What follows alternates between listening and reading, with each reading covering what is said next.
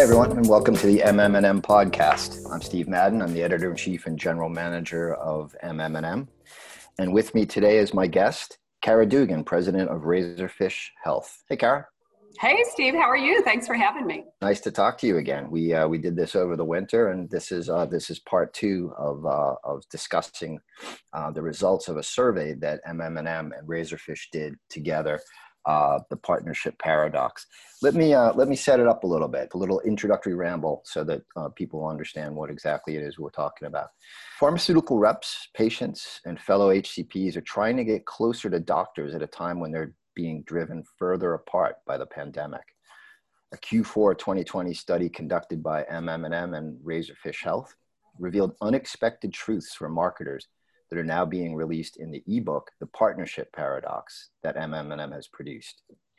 In today's podcast, Kara and I will explore that data and those truths to help marketers solve this partnership paradox. Again, Kara, welcome. Thank you. Yeah, this this ebook is a wealth of information. In fact, it's been in the works for a little while, as you mentioned, and we've been referring back to it and checking trends as we speak to our clients about how to prepare for what's next. And we're always looking at what's next. Yeah. So when when we talk about a partnership paradox, what what exactly is it? What is the paradox?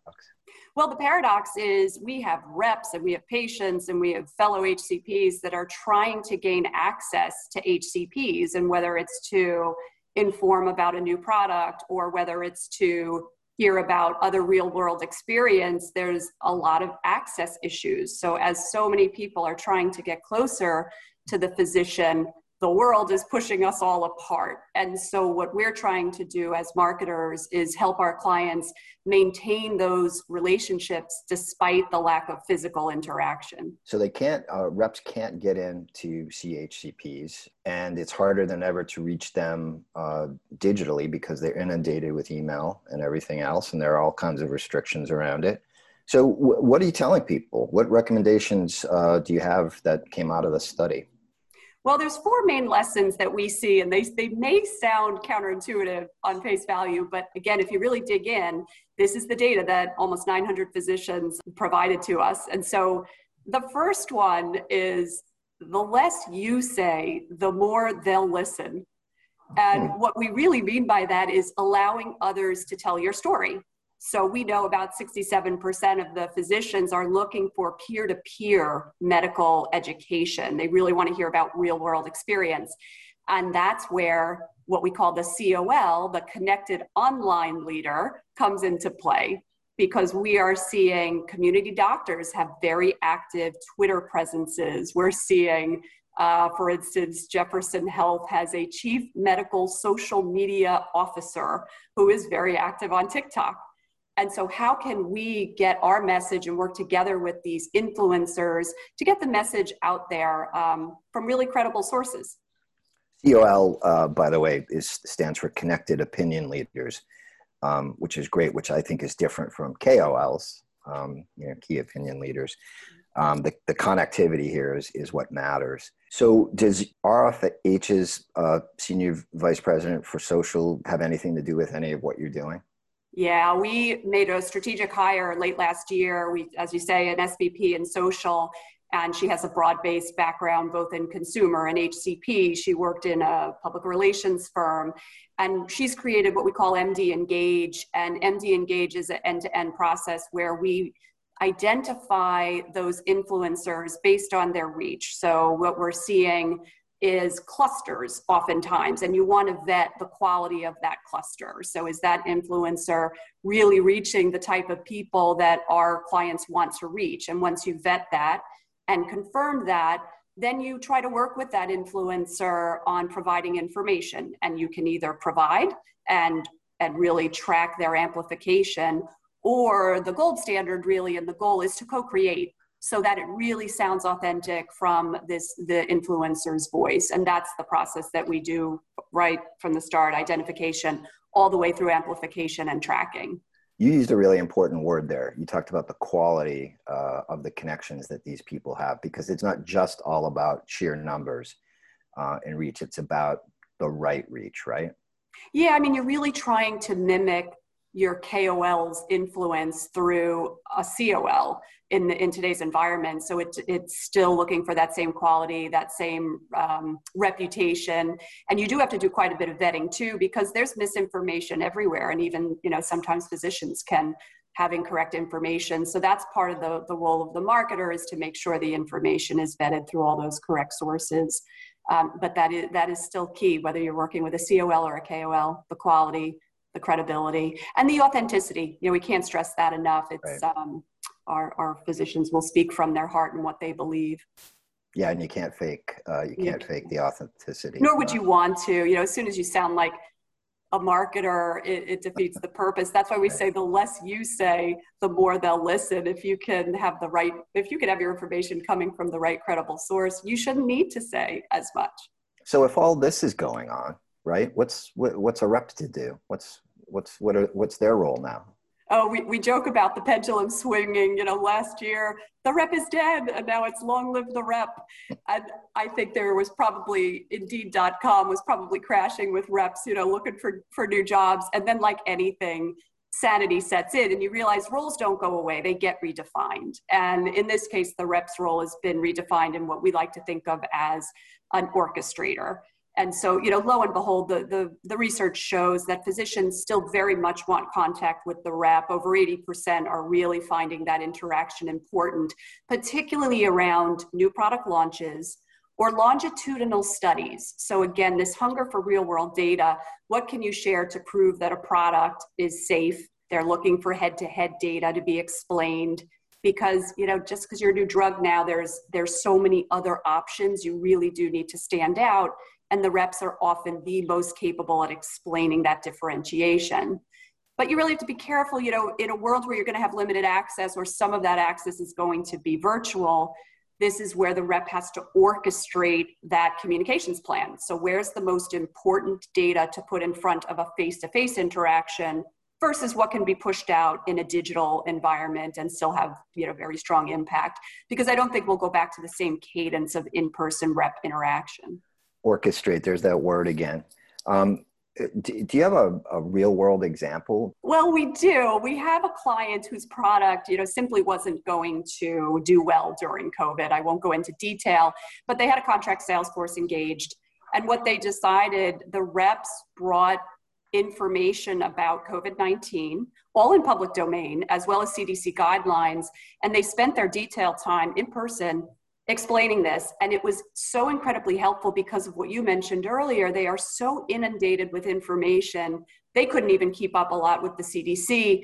And so, what that rep did, or that group of reps, is they pivoted from selling to service. And guess what? They were seen the most often in that in that company's portfolio because they were able to pivot. We had another anecdote that was rather funny from a different oh, rep. Oh, Their physicians are fully in PPE garb where they weren't previously. And they said, you know, we really love this dosing card, but it doesn't fit in the pocket of my PPE lab coat. It used to fit in my suit jacket pocket or my pant pocket. So can you redesign that? And so it sounds small, but these anecdotes that we as marketers get from the reps to make for optimal contact is invaluable and so their role as you know marketing liaisons or connecting the physician directly to an msl that's also been very popular during covid. They can pull those levers better than anyone. Yeah so it's like you said the, the that role isn't going to go away. It's just been redefined. Yeah and you have to think strategically like the physical rep interaction it's like a media channel. And how do you use that wisely? If you only get precious time for in person what is the messaging you want to highlight in that precious time. We were hearing stories where the rep, it, it, it's gotten better, but the rep had to enter a back door and, and literally stand in the broom closet. They had to remain in there so that they had no physical contact with any patients, but they still wanted to have the information. And so, as soon as the physician was available, they opened the closet broom door, you know, the broom closet door, had a brief interaction, um, and really you have to get right to the point. They couldn't pass on an IVA, they couldn't share anything. So it's really pivoting, orchestrating, and you know the, the quality reps are ready to do that. Yeah, I mean, standing in a broom closet to to get an opportunity to talk to someone um, makes makes me glad uh, I'm an editor and not necessarily a former rep. not sure if I'd be willing to go quite that far, but I'm glad someone is. So we've talked a lot, you know, in in this podcast and the previous one we did, we talked an awful lot about how the rep's role is changing, right? But what about you know, what about the other person uh, in this equation, the HCP? How is the how is the doc's role changing?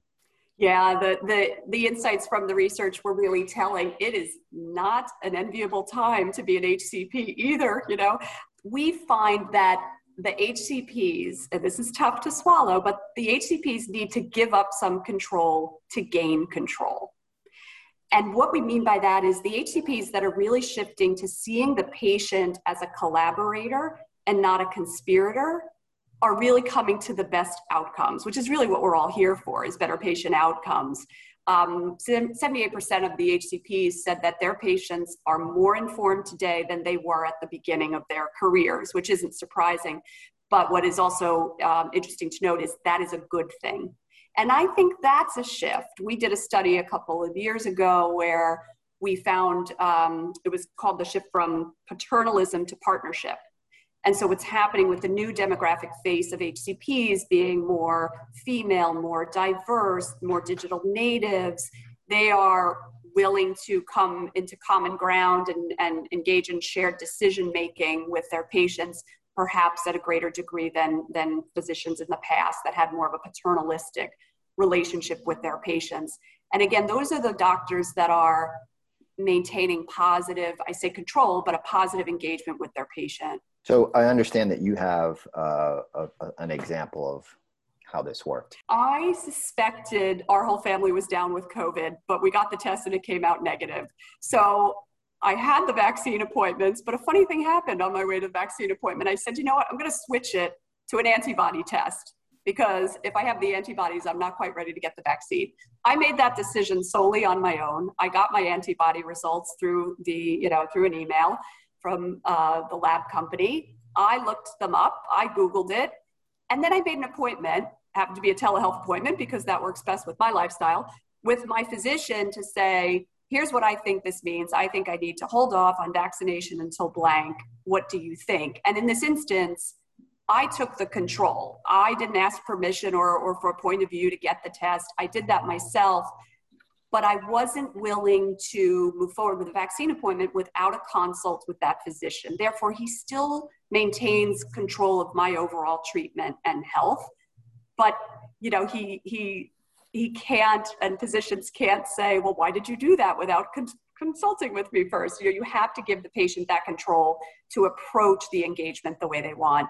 And I thought that was a very good example. I was living it without realizing it, but you know, it kind of uh, highlighted some of the insights in the report. This sounds um, very much unlike the medical uh, establishment that I dealt with mm. when I was a younger uh, a younger person.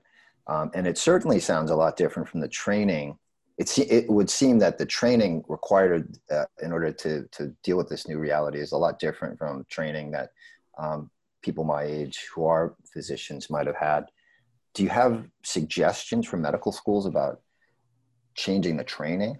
I think they're further along than they realize if you think um, what kind of education is taking place virtually right? The physicians are probably being educated a lot more in virtual environments. And so it's really going to spill over to the practice, even working across teams to get projects done, conferring with people in a virtual world, using online resources. My guess is the behaviors that we're using to teach are going to spill into the behaviors in practice. And I think, again, with new classes of people that are digital natives, they're probably closer than they think. But yes, it has to be codified. It has to be trained. I mean, things where you mentioned physicians of the past, they didn't know what Yelp was. They didn't realize their whole patient experience could be rated, that, that could be a reflection upon them, everything from calling for the appointment to the follow up, not just the time that the physician spends in the exam room. So they really have to understand that a lot of the control is with the is with the patient and how can they um, turn that into a positive? How can, how can they ensure that they provide a good end-to-end experience? So, you know, you mentioned Yelp, uh, and Yelp wouldn't exist without technology.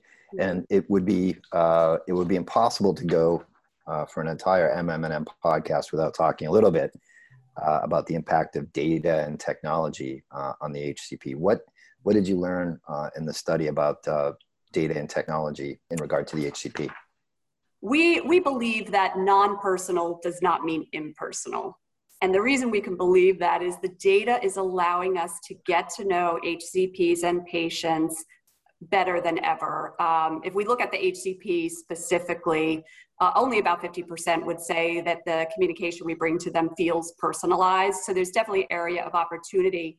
What, what we've always known is we understand what we call those, those lab coat moments. We know they're prescribing behavior, but what's really changing, and in the case of Razorfish with the um, acquisition of Epsilon, is we start to understand the blue jean moments, right? We start to marry the clinical and the cultural. So we could take those prescribing behaviors and match them with shopper data, e-commerce data, with um, media consumption data, and you can start to really get very targeted. So, you know, in the past, we may have been targeting a segment of high prescribers in MS that were early adopters of a particular drug. And all that remains true, but now we also know that that physician prefers messaging about dosing during their lunch hour via email when they're in the EHR so they can prep for their next patient visit. But at night, they want to breeze around the dot com for information on patient support. You know, what kind of patient support does that drug offer that they didn't have time to get to in the immediacy of their day? And so when you marry the prescribing behaviors plus their media consumption behaviors, you can get very targeted in the message and then it's better quality and they can get more personal, uh, which is which is always good because that that's going to drive better outcomes. Um, One of the um, things we say we do today, you know, we have these moments of personalization that we need to shift to personalization across moments. And what we mean by that is yes, you reach them with a relevant message, but then the next message, you might have repeated it again, or it might have sounded uh, earlier in the journey. What we're trying to trace together is the longitudinal day. If you like this message during lunch and this during dinner, because of your schedule with patients or because of what work from home has done. You know, the HCP schedule has bled as much as uh, many of ours. And how can, how can you take advantage of that to get them the most relevant messaging at the right time? and what the data can do between you know customer data platforms automation messaging automation it's it's really exciting and we're doing that in partnership with publicis health media learning how to activate that day parted healthcare yeah, yeah. minute i mean you can get really specific. The google was in recently and shared an example of physicians looking for information say on informatics maybe reading wired. And then they may be switching to the New Yorker to learn about the cultural impact of preventative health and, and vaccinations, or they might go to Self Magazine to learn about what women are looking for in terms of female physicians. And you see, those are interesting places to reach our physician in cultural moments with clinical messages. Um, so I thought that was an interesting implication for reaching our physician in these personalized ways it helps the physician too because it gives them a, a, broader frame of reference and it, and it, helps the marketers because it gives them multiple touch points exactly. um, when they might have their guard down a little bit. So it's good that you can get more personalized uh, in how you're dealing with uh, in reaching hcps but one thing that's come to the fore during the pandemic has been more telehealth visits. Mm-hmm.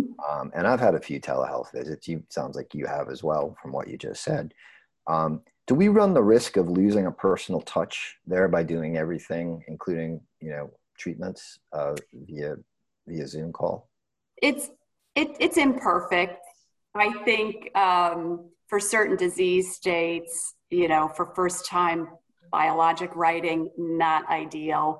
For physicians that need to touch and feel a patient's um, parts of the body and symptomology, obviously not ideal. And then there's cohorts of patients that, you know, perhaps are not comfortable in that environment. But there are ones where it is proving beneficial, where we see, you know, patients that are more open and honest about symptomology. They're willing to admit things, perhaps about being truthful about smoking and, and drinking habits or you know what what kind of symptoms you're you're displaying that they just wouldn't be comfortable saying three feet away from a physician. So i think it's going to be a learning curve of where are these therapeutic areas where it does seem to be benefiting patient outcomes and really focusing on training up the physicians in that regard and you know development developing materials for that environment. But i it's not perfect for every area and i know a lot of physicians are happy to be back to more regular office hours in person as our as our patients i think. Yeah. Um, so kara listen we're we're almost out of time but i would be remiss if i uh, if i let you get away without mentioning the fact that uh, you've been on the job for about uh, in, in this position for about six months now right? Yeah yeah. Here at razorfish health yeah and uh, and razorfish has had had we all one hell of a year. Um, what have you learned in the past year from the pandemic, and what have you learned in the six months since you've been um, since you've been the big boss? Well, it, it also happens to be Mental Health Awareness Month. So I say both in my personal life and my professional life to really try to find those silver linings. In, in the case of um, me personally, I, I, I could spend a lot more time and peek over to see my kids even when they're having lunch. But from a professional standpoint, we were a three geographic, we are a three geographic location uh, company with offices in Chicago, New York, and Philly. And one of the beautiful things that's happened is it's broken down geographic silos. So we are mixing and matching teams where we typically probably put a team together that were centralized in one city. We are mixing that up. We're getting new, fresh teams and perspectives, and we're hiring, like many companies, from markets that are outside of that three geographic space. So I love the fact that you know you get on a call and you have no idea who lives where, what office they're affiliated with. It really doesn't matter. What matters is the talent. So I'd say, you know, the silver linings um, for us have really, from a company standpoint, outweighed the negative. And, you know, it's been a year for DE&I right. really in that journey where I think the learning there is is risk saying the wrong thing versus saying nothing at all. There, there are many of us that are learning. I had good advice to meet people where they're at. You know, different people are more advanced in their allyship, but to really understand intent and to try to educate. And we've had several brave spaces that have really brought us closer together as a company, I like to think.